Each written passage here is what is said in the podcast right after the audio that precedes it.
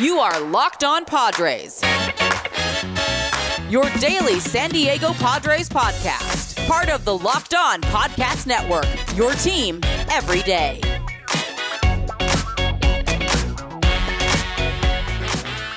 Greetings, ladies and gentlemen, and welcome to another edition of the Locked On Padres podcast, which is part of the Locked On Podcast Network, your team every day. For today, January 13th, Friday the 13th. Crazy. I know it's freaky, but don't worry. No, nothing cursed on today's podcast, hopefully. Um, I am your host with sometimes occasionally, but certainly not always the most, Javier Reyes. Find me on Twitter at Javapeno, J A V I I P E N O, or at LO underscore Padres if you get tired of my non Padres comic book video game, whatever tweets. You can check out on there. And also check out on the YouTube if you want to see, in my opinion, some incredible visuals for today's episode. you got the Tatis bobblehead, which everyone can check out. Link in the podcast description if you want them. And then we've also got me rocking my City Connect Eric Hosmer uh, shirt, which was gifted to me by, at least partially by, one of my guests today. All right. What he was, he was part of the gift. And he is also, and this is my favorite part about having him on, he is also the co founder of justbaseball.com and also the host of The Call Up, which is an MLB Prospects podcast, and also a co host of the Just Baseball show. He's a writer, he's Mr. Baseball. He's been on the show before, and he's a Marlins guy. Mr. Armley, and how are you doing? I'm good, man. I'm I'm excited to be on because honestly, you know, I'm I'm a little bit tired of the whole Marlins pitching trade talk thing. You know, it's been going on since last deadline at this point, and um, you know, I, I think it's clear that they're going to make a deal at some point. Mhm. I know that we've seen the Marlins and the Padres tied together i- in conversations and, and have been, you know, linked together. But man, like I, I really like the Padres and the Marlins as a match. So I, I'm excited to kind of workshop it, talk a little uh trade with you and uh, talk about the Padres because I think they're obviously a very, very fun team going into next year, but could definitely use one more arm. I think there's no doubt about that. Mhm. And I think for the Padres right now, it's like more of it's been more of a question about what kind of quality arm. Are they going to go for a more established guy? Or like what we saw last week where they sign Brent Honeywell and they sign Adam Engel. Like are they just trying to like bolster their depth a little bit to just have guys that you could kind of throw out there because they feel great about their top three and Darvish, Musgrove, and Snell. That remains to be seen, but uh, it is true. The the Marlins they have been in the news lately for a bunch of different things, um, but, but mainly what we're going to talk about today is the pitching because the Marlins for what feels like a, uh, like a long time now have been just in a offensive limbo. Uh, that's actually putting it lightly. They have not had a lot of offense, but what they have succeeded in doing is creating a lot of great pitching. Um, they have Sandy Alcantara. They've got Edward Cabrera. They've got Max Meyer, who's on the shelf right now. They've got Jesus Luzardo, and they've got Pablo Lopez. They've got all sorts of names that are on the trade market, at least allegedly and theoretically, right? And the Padres are one of those teams because of Nick Martinez and Seth Lugo being, in theory, they're four and five starters. Uh, I say in theory because they're a little bit more reliever. Um, uh, they're more akin to being relievers than starting pitchers. So obviously the Padres are attached to the Marlins. Um, I prefer, like, like you, also to talk about this because if I have to hear the name, he's he's close. This is this may be the first ever non-Padre to get the name ban here on this podcast. I'm not going to say his name. He is an outfielder for the Oh, Pittsburgh God. Pirates. Yeah. I'm just, oh my No, god, I well like this guy is Mickey Yeah. Mantle according to Pirates fans. for Like, transparency, man, like you know, in our staff chat at just baseball, which you're a part of, obviously, we we had to just put the uh, we had to put the kibosh on on on Brian blank conversation uh, because it, it's just at the point now where it's it's gonna happen eventually, and we're gonna go through the same rut of pirates want this, every, and and everybody else doesn't want to give that up because it's not reasonable. But the Pirates also don't want to offer him more than $75 million. So it's like this it, it's such a, it's just I just need that that to end. And and it's not as bad as that with the Marlin situation because I think the Marlin situation is more complex, right? Kim Ng is trying to plug this this plug some sort of life into this offense. Like you mentioned, the the, the pitching is good. And there's more help on the way in the form of Mhm. Eury Perez, arguably the best pitching prospect in baseball, undoubtedly top three You talk about Max Meyer, who's on the shelf, but he'll be back in a year and and is another top flight kind of guy. They've got a few other guys in their system, and they've got a few other arms that that impressed last year that don't even have guaranteed spots in the rotation, like a Braxton Garrett. So for for Kim Ng, it's different. It's like, okay, which arm do I trade? And I can only really trade one of them because even the the deepest teams pitching wise, you trade a couple arms, all of a sudden one injury, you're not deep anymore. So Kim's trying to survey the market here, and that's why we've heard about a few different teams that you know could be tied to the fish. The reason why I think the Padres make a lot of sense is the Marlins don't want prospects, and that's something that I've heard from the team itself. I've heard that from you know Craig Mish, who's the most sourced guy when it comes to the Marlins. Like they don't want prospects; they want big leaguers because Kim Ng uh, you know, is, is trying to prove that she's worthy of an extension as the Marlins general manager. And, and, and so far it's, it's hard to say that she's proved anything. I think she's had, been dealt a tough hand, but you know, she needs to show a better product on the field next year.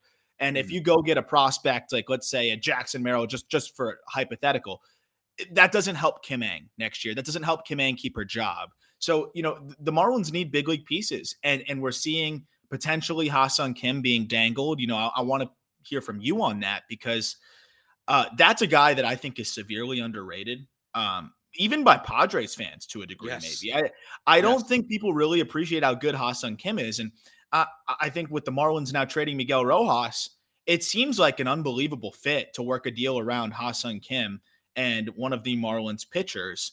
Uh, and and you know, it could be Pablo, it could be Luzardo, it could be some of these other guys. And interested to talk to you about that too, because Pablo, even with the least control, has more control than almost every other guy in this rotation, right? Because most of these guys are on their way to free agency besides Musgrove, if I'm not mistaken.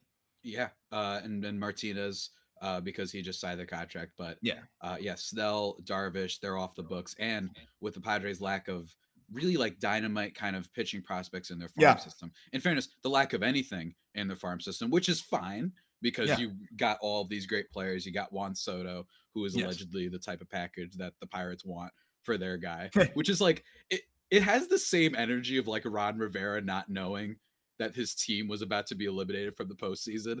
Is the Pirates being like, we want to watch Soto back? He requested a trade. He, it's like you lose some leverage there, buddy. Like that's how it works. it's absolutely insane. But with the Marlins, like you're saying, it, it just seems a lot more realistic because the Padres don't have necessarily farm talent to offer. They have major league talent to offer, and yeah, I agree. I think that with the with the Kim Ng thing, it feels like they got to stop kicking the, the can down the road. Um, at some point, you have to be like, all right, I don't, I mean, you, you have texted me before about Jorge Alfaro being in left field at some points. And I really thought you were kidding. I was like, ah, that's, that's funny. That's a good joke. And then I looked at the line and I was like, oh my God. So the Marlins outfield, I mean, am I crazy for thinking that like the best outfield I could think of that they've had is like Corey Dickerson? Was he good for you guys? I can't even. He was not great for them, but he was serviceable. Yeah. Um, you know, if you look since Yelich and, and and since those guys and Stanton and Ozuna, it's it's kind of been a revolving door, man. And there was one year when I was hosting Locked On Marlins where I was keeping a running tab of how many different players started in the outfield. And I think by the end of the year we got to, to 17 or 18 different starting outfielders. You know, it was just a carousel. So you know, now they've got Soler, they've got Avi Garcia, who both were disappointing, but at least you can pencil those guys in, right? So they need a center fielder. And this is where it's interesting too. They need a shortstop, they need a center fielder. And they just need guys who can hit, period. I, I feel like the Padres can't really trade Grisham, right? Because I'm looking at this outfield situation and I'm like, okay, you've got Matt Carpenter presumably playing left. Is, is that what the plan is? But until Tatis comes back? we don't know exactly what the plan is, exactly what the Padres right now with their outfield situation. But you do bring up the shortstop and stuff, and we're going to talk about that. But first, before we talk about the exact trades, and I want to talk to you about Pablo Lopez specifically, since he seems to be the most popular one on market um, and whatnot. Let me talk to you guys really quickly about Built Bar. It's fantastic. Just like all these players we've been talking about, with the exception of that Pittsburgh Pirates one. All right these just talking trades and being happy about baseball. You know what else makes me happy? Uh, built bars because they're full of protein. They don't have nearly as many calories as your other candy bars and your Snickers bars, your payday bars, and they're super tasty. I know you've had them before. I've had them a whole bunch. They've got churro flavors. They've got peanut butter brownie. They've got coconut almond. They've got cherry barcia, which is my personal favorite. It's awesome. Only 130 calories and four grams of sugar with a whopping 17 grams of protein. And now you don't need to wait around to get a box. That's right. You can get them at your local Walmart or Sam's Club. It's pretty sick. So go check that out, guys. You can pick up a four pack of cookies and cream, whatever you want. Um, and if you're into the Sam's Club thing, and run and grab a 13 bar box with uh, all sort of hit flavors that you can get, guys. So go check out Built Bar at built.com. Trust me, I've been talking about this forever, and they're still good forever to, to infinity and beyond. Shout out the Built Bars. Um, again, remind everyone go check out also Aram on Twitter. He's at Aram Leighton eight. Forgot to say that at the beginning of the show. And same thing with all the just baseball stuff. Now we got to talk about specifics. We kind of we we glossed over it at the beginning. You know, we touched on it, but it really is, and this isn't like a a Yankees fan trade machine thing. We'll give you Andujar and Clint Frazier, and then yeah. we want Jazz Chisholm, right? In fact, like you said, with just kind of the Marlins seem like they're just searching for someone who's at least capable.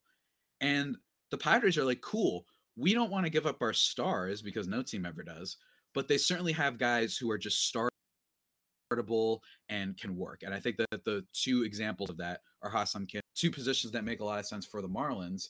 And with Trent Grisham, yeah, he can't really hit. His arbitration just got settled. He's beginning making around three three million bucks this year but he can play really great defense. And I know that the Marlins have missed out on that. And then Ha-Seong Kim got better with the bat as time went along. And and you're you hit the nail around the button. I don't know what's going on with it. Just be Twitter microcosm speaking, right? It could be.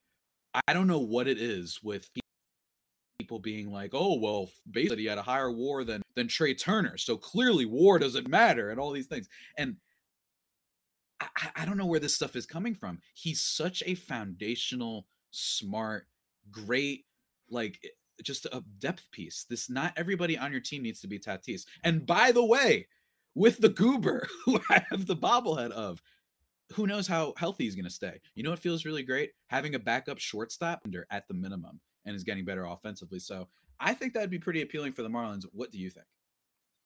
I mean, dude, he was 26 last year, right? Like, uh, you know, I think we forget too that he's he's young, coming over from, you know, overseas, which is it's it's a big adjustment. He has his second season to really do that, and first season was was rough offensively. I mean, there's no doubt about that. And to see what the way he built off of that and, and was able to put together a, a 105 WRC plus last year. So not only is he one of the better defenders at shortstop, he was above average offensively. Second half, he was even better. I think he could be a you know, a 110, 115 WRC plus guy, which is 10 to 15% above average. You do that while playing great defense, you're a really solid shortstop. He was nearly a four win player last year. So, you know, do that do the Padres need him? Not really. It, eh, you're moving a defensive, a glove first shortstop to second because of how loaded your infield is. Mm-hmm. Okay, that's a nice problem to have. Well, you don't really need to have him at second base, uh, playing the best second base in the world, I guess he'll probably be up there. Him and Nico Hoerner, I think, will be competing for the gold glove at second base. But it's kind of a waste when, you know, he could be playing a really good shortstop somewhere and the team will value him as a very good defensive shortstop. How would things align? Would you put Crone back at second? Uh, would Jake Cronenworth go back to second if you move to Ha-Seong Kim? Then who plays first? Carpenter? Like that's where I get confused. Is like we I hear about Crone. these trade talks, but I don't even know how things kind of settle back in with the Padres if they do move one of these guys. Yeah, and, and the big thing is Tatis because until he comes back, there's definitely going to be questions about who's playing where. Um, I doubt that Tatis would play first base, but he can kind of. It makes sense to kind of try him out anywhere, right? You have the shortstop thing, and then you could have him in the outfield. He's just so athletic and talented that I'm sure that it's at least worth um, trying him out there. So maybe he's the starting left fielder once he gets back right? And then you have Grisham, and then you have Soto. Or if they were to trade Trent Grisham, I'm still a little bit of a proponent. I'm still a little bit of a believer in Jose Azocar. Um, the reason I think that is because I think he's fast. I think he has good reaction time. I think he can basically just be Grisham, but without the power, but every now and then just get you some base hits. A 260, 320 on base type of guy who doesn't hit for power. I'm not saying that this guy's an all star, but I just think we haven't seen enough from him in the outfield, and he could be at least a really good defensive player. So that is what yeah. I think. that's interesting too. Five five outs above average last year and limited sample size in center field exactly. is, is, pretty impressive. Seven outs above average overall. Like that's almost you could almost replace Grisham then with that, mm-hmm. and he might hit better. So, and he's cheaper. So I think that's a great point there. And I know Marlins fans wouldn't be thrilled with oh now we got Trent Grisham in center, but you're you're a pitching and defense oriented team. You now pick up two elite defenders, and let's be real. Ha-Seong Kim's a big upgrade. He'd be still be one of their better hitters, which is which is crazy to say. And Trent Grisham, you know, he might not be the best hitter, but even his capabilities, I think, are better than some of the guys that they were rolling out there at points last year. So I would take the elite defense up the middle between shortstop and center with those two. And you know, I, if you think that the the Padres feel the same way that they could plug Azocar in there, I, I really do believe that Tatis will will settle into left. I think that makes the most sense because they were talking about that before all of this, anyways, right? I mean, mm-hmm. we're we're we were hearing that conversation when he was just trying to stay healthy. So, yeah. you know, I think now where it's a combination of yes, still want him to stay healthy, and also like, sorry, buddy, you know, while you were busy riding motorcycles and, and taking steroids, we signed Xander Bogaerts to play shortstop. So, you know, it, it's just the reality of it. You lose that that uh, ability to say, "Hey, that's my spot." And you know, I, I, feel like left field is is more. He'll be more than fine out there with his speed and his arm. I think he'll figure that out. So, mm-hmm. if that's how the Padres are approaching it, if you can turn Ha-Seong Kim and Trent Grisham, who, if I'm not mistaken, how many more years of control does Grisham have? One. Or I'm gonna say one. Yeah, it's it feels like it's been an eternity that he's been on this team. I don't know why. He's a free agent in 2026. So 2026.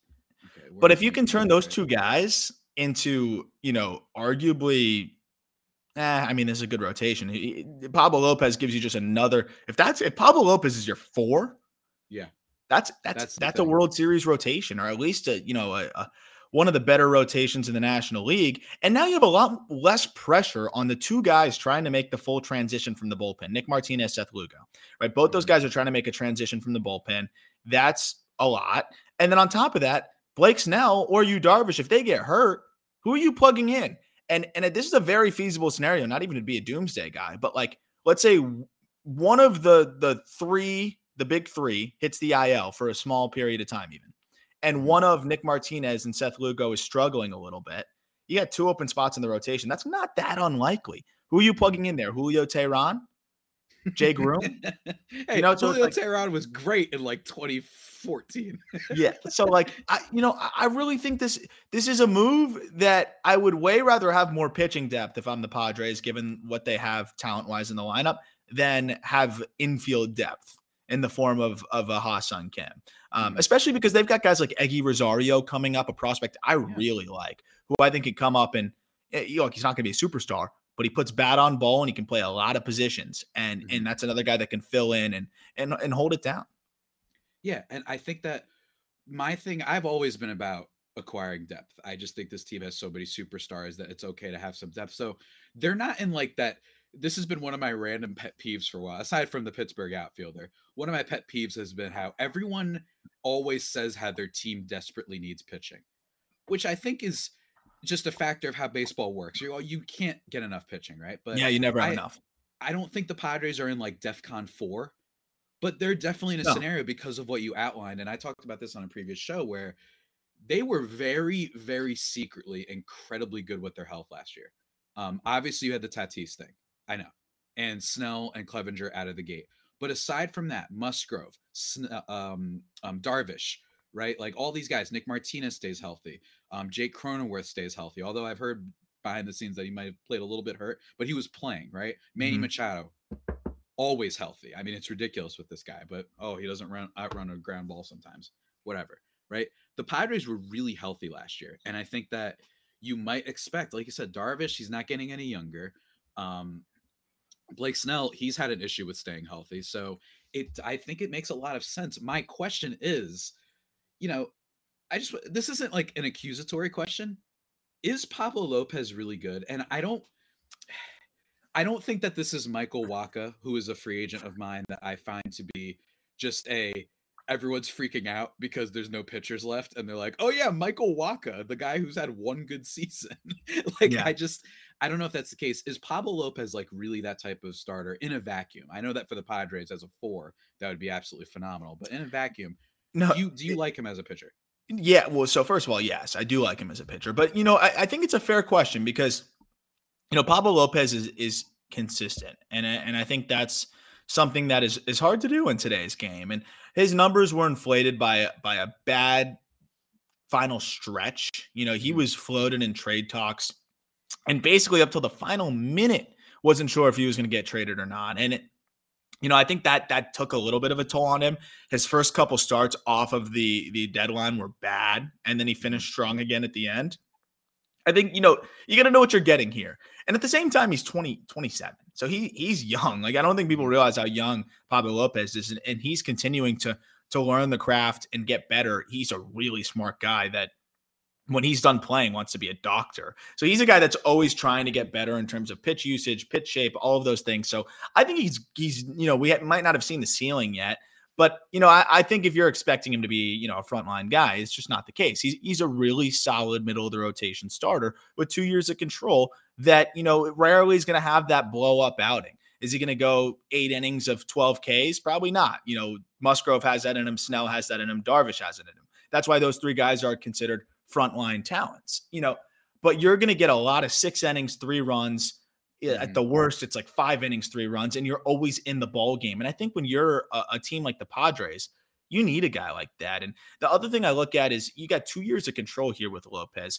That the Padres, they got to pay Juan Soto. We assume they're probably not going to pay Machado. That money's probably going to go to Soto as Machado, I think, opts out, you know, after this year, and and they probably can't pay him they're they're not going to be able to go into free agency and throw money around, right? So why not leverage those two years, mm-hmm. extend a Pablo Lopez if you trade for him, and and now you've got a you know a pitcher locked up for a while, and you didn't have to spend big in free agency. But to, to kind of circle back to the initial question, Pablo Lopez is very solid, and you know I think you see people like, oh, is this guy that good because of how much we've heard about him?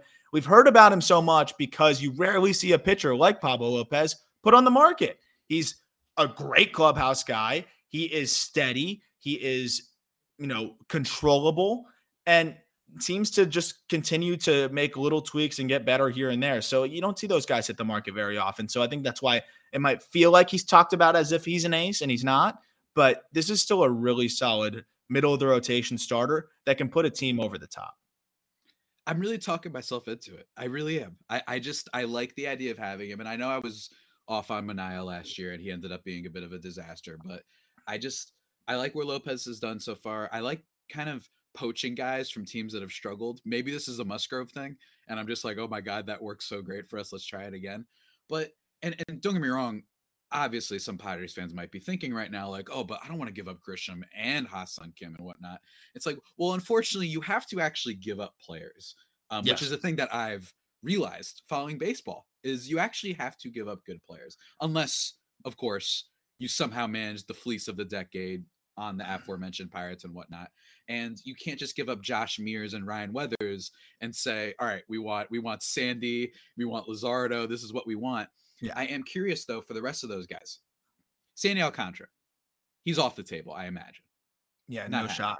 I mean mm-hmm he was a Superman, and he's on one of the most team friendly kind of deals that I can think of for a starting yeah, pitcher. and and beyond so, that, he like is the franchise. Like he goes yeah. to every community event. He is oh, like phenomenal that. dude. Like they, they they he's more important beyond what we even see on the field. I can that that's something I can speak to mm-hmm. for sure. That's awesome, but there's still a lot of interesting guys. Jesus Luzardo, former kind of top pro prospect. He comes in, everyone's drafting him in fantasy baseball. Then he kind of flames out in 2021. It doesn't really work. And then I think it was 2021. And then the Marlins trade for him. And while he was healthy, pretty effective starter. Yeah, and then you've also nasty. got um who's the other one? And then you've got Trevor Rogers, who I'm worried about. And I, I messaged you. I'm worried that this is your guys' Chris Paddack just this guy who came in rookie year with this one pitch. In the case of Rogers, it was a fastball. In case of Paddack, it was his changeup that just nobody could hit. But then maybe people adjusted to. But I want to talk about those guys. I want to talk about not Sandy because he's not getting traded, but Trevor Rogers and Jesus Luzardo. Are those also guys that you could see the Marlins trading potentially? Rogers, yes. Luzardo, it, it, would have to be something pretty, pretty remarkable. So I, I, you know, I don't, I don't think Luzardo would be on the table here. Um, Rogers would, but but I look at it from a Padres perspective, and Rogers with more control, you know, because he has, I think, I believe, four years of control. It, that that's a guy that's going to cost more, even with the struggles last year. Right, he was phenomenal his rookie season, runner up to Jonathan India, and then struggled last year. But a big lefty with with four years of control is is going to be extremely expensive. Um, so you know, if you're a team and, and, there's other teams like the Red Sox and others that prefer Trevor Rogers over Lopez because they're looking at the at the big picture, right? They're not going to give up major pieces uh, unless they're getting several several years of control. But also, it's a mixed bag, right? We're talking about we don't know how Trevor Rogers is going to look next year. We don't know if he's going to regain that rookie form. I can tell you Pablo Lopez what he's going to be next year. It's going to be between a yeah. three, a three five, and a three seven ERA. He's going to strike out around a batter per nine. He's not going to walk guys, and he's going to give you a ton of quality starts. I can guarantee that. So you know, for for the Padres, yeah, Trevor Rogers might be on the table, and yeah, he could end up being better than what you might get from Pablo, but he could also be much worse, yeah. and you're going to have to give up more to get him. So for me, I think in this case with the Padres Lopez seems to make the most sense. Mm-hmm.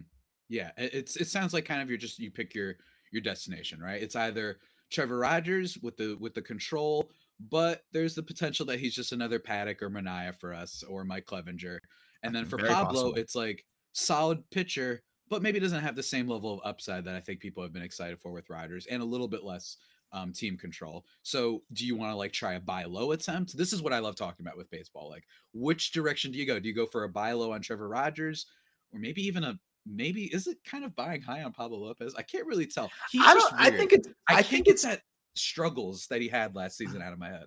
I just. I would say. I would say the deadline would have been buying high. I, mm-hmm. I think that the Marlins fumbled a little bit there, and and hindsight's twenty twenty because he struggled. You know, after that deadline. But uh, it, it, when you lose control, you know, because it's it was two and a half years of, of control, or I guess you know two and a quarter at that point, and also he has those struggles. I don't know if, if he's being valued the same way. The second a guy gets to two years of control, it, it kind of dips off, right? And mm. that's why, again, circling back to the pirate situation, that guy in the outfield there has three, and I think they're going to be pressed to trade him because once there's a big difference in these teams' minds from what I've gathered from three versus two years of control. There just seems to be this massive, and I think it's because of what you can leverage in in you know a pre-arb deal negotiations wise, and also gives you another year to sort stuff out. And if you do want to move them, you still have two years of control to move them. So I I think that it's it's probably a good time eh, to buy on Pablo in terms of the value, and and the Marlins know too that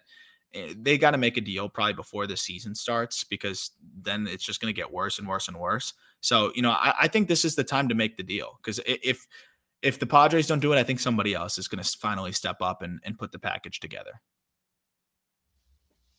I like that. As I was texting on my phone very rudely while you're yes. finishing up there. Um, but no, I, I really do think it seems like this is the deal. It's Grisham, Ha-Seong Kim, some some random dude, maybe throw in a player to be named later or whatever the heck that kind of seems like what we're looking at here. It doesn't seem like this is a prospect trade, which honestly I think is kind of good. I kind of want to like let the give the farm system a second to heal, just, yeah, just to recover. It took a nuclear bomb to the face, and now it's just trying to regenerate like Wolverine. Like it's just it's trying. It's it's coming back slowly, but I will say, um, it does eventually come back. Um, I'm all into it. I think that this would be a lot of fun. I think it makes sense for the pods. I don't think that they need I, again, I don't think they're on DEFCON 4. I don't think this is like what they were in 2021 when they were starting Arrieta and Velasquez. But there's definitely a lot of scenarios, as you outlined, as, as we outlined throughout the podcast, where they could get to somewhere close to that. Their offense it, could carry them. It's possible. Yeah.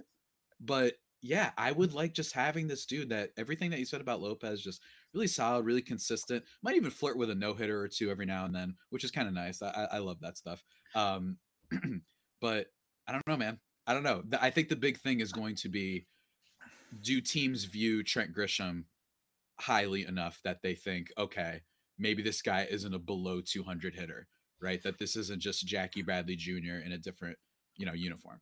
Yeah, I think for the Marlins, it's really about Kim mm-hmm. and Ha-Seong Kim. You know, and I think the trade of Rojas really does make yeah. him that much more important. Right now, they're slated to start Joey Wendle at short, you know, and Joey Wendle can play a good short, but we've never seen him do it for a whole season, right? He's a, He's great when you plug him there. It's another thing to do it all year long. Mm-hmm. To have a, a Ha-Seong Kim there would would be night and day for the Marlins. And then Grisham's almost icing on the cake for me. It's just knowing that you have somebody that can play a great defense out there in mm-hmm. center. And then if he hits, it's a bonus. But at least you, you upgraded your offense from Rojas to Kim at shortstop, which is pretty drastic given what Rojas did last year and what I think Kim can do. The last thing I'll say on, on the Padres is again, Machado, you know, this might be the only shot you have with Machado, Bogaerts, mm-hmm. and Juan Soto together here, right? And this is what you gave up the whole farm system for. If you have an opportunity here to to put your team over the top, which I think is getting a starting pitcher here. It's World Series or bust this year for the Padres. And look, I know it, the odds are stacked against you. There's a lot of teams. The Mets are World Series or bust. The Yankees are World Series or bust. And and it's a it's a compliment to the Padres that they are World mm-hmm. Series or bust because that's that's the team that Preller has put together here. But guess what? You gotta go. We put all the chips forward here. And and if Ha-Seong Kim and Trent Grisham can make you better by moving them, I, think you got to do it. So I'm interested to see what they do. You know, I won't blame them for not doing it because uh, at the end of the day, you, you want lineup depth too. But I mean, if if you have a chance here to to round out that rotation with another good arm, I, I, think this could be that move that puts the the Padres right up there with anybody. Not that they aren't already, but that could really solidify them at the top. Yeah, I agree. And and Preller has shown no fear no fear whatsoever this man to making a trade. Does it always turn out well? Nope. But like you said with the going all in they basically tried to go all in last year. And i say that because not just because of soto but you also grabbed bell and drury. And i imagine they really would have liked that they also had tatis there. Obviously they still had a great postseason I'm still drinking the Dodgers tears. It's been months on them, and I'm still I'm still refurbished. It's great. It's it's fantastic. They're still upset. They're like, oh well, uh, you guys still only what? It's incredible how funny Dodgers fans are. That the thing they're known for is blowing it in the postseason. Anyway, Peyton Manning ass franchise. Um, so anyway, um, Aram, do you have any last final things you'd like to tell the good folks over of the Friar Faithful Army? Um, and any other things you want to plug from just baseball or yourself or whatever? Um, no, just that's just the usual. We'll be talking about all this stuff on the Just Baseball show, of course, and uh, keep up with justbaseball.com. You put out an awesome article on some of the best moments of the year in 2022. So check that out. And if you're interested in any prospect stuff, check out the call up. Uh, we'll be breaking down every single farm system, even the Padres and what's left of it. Uh, I had a conversation with Jackson Merrill you know, a couple months back too. That episode is is up as well. And uh, so yeah, if you're interested in prospects, check that out. Awesome.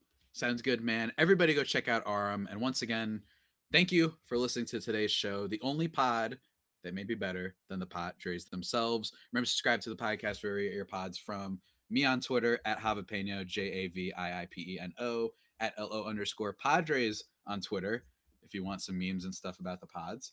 And also at Aram Leighton 8 on Twitter if you want to follow Aram, who after years finally changed his Twitter icon, which I, I, have to admit was the most exciting thing that you've done on Twitter in a long time. It's just one of my random things that if someone has an icon for too long, like you, you got to spice it up a little bit. It really bothers you, huh? Don't be Milwaukee Brewers and just do the same thing every year without any hopes of changing. You got to change it up every now and then. You know what I mean? Uh, but yeah, everybody go check that out.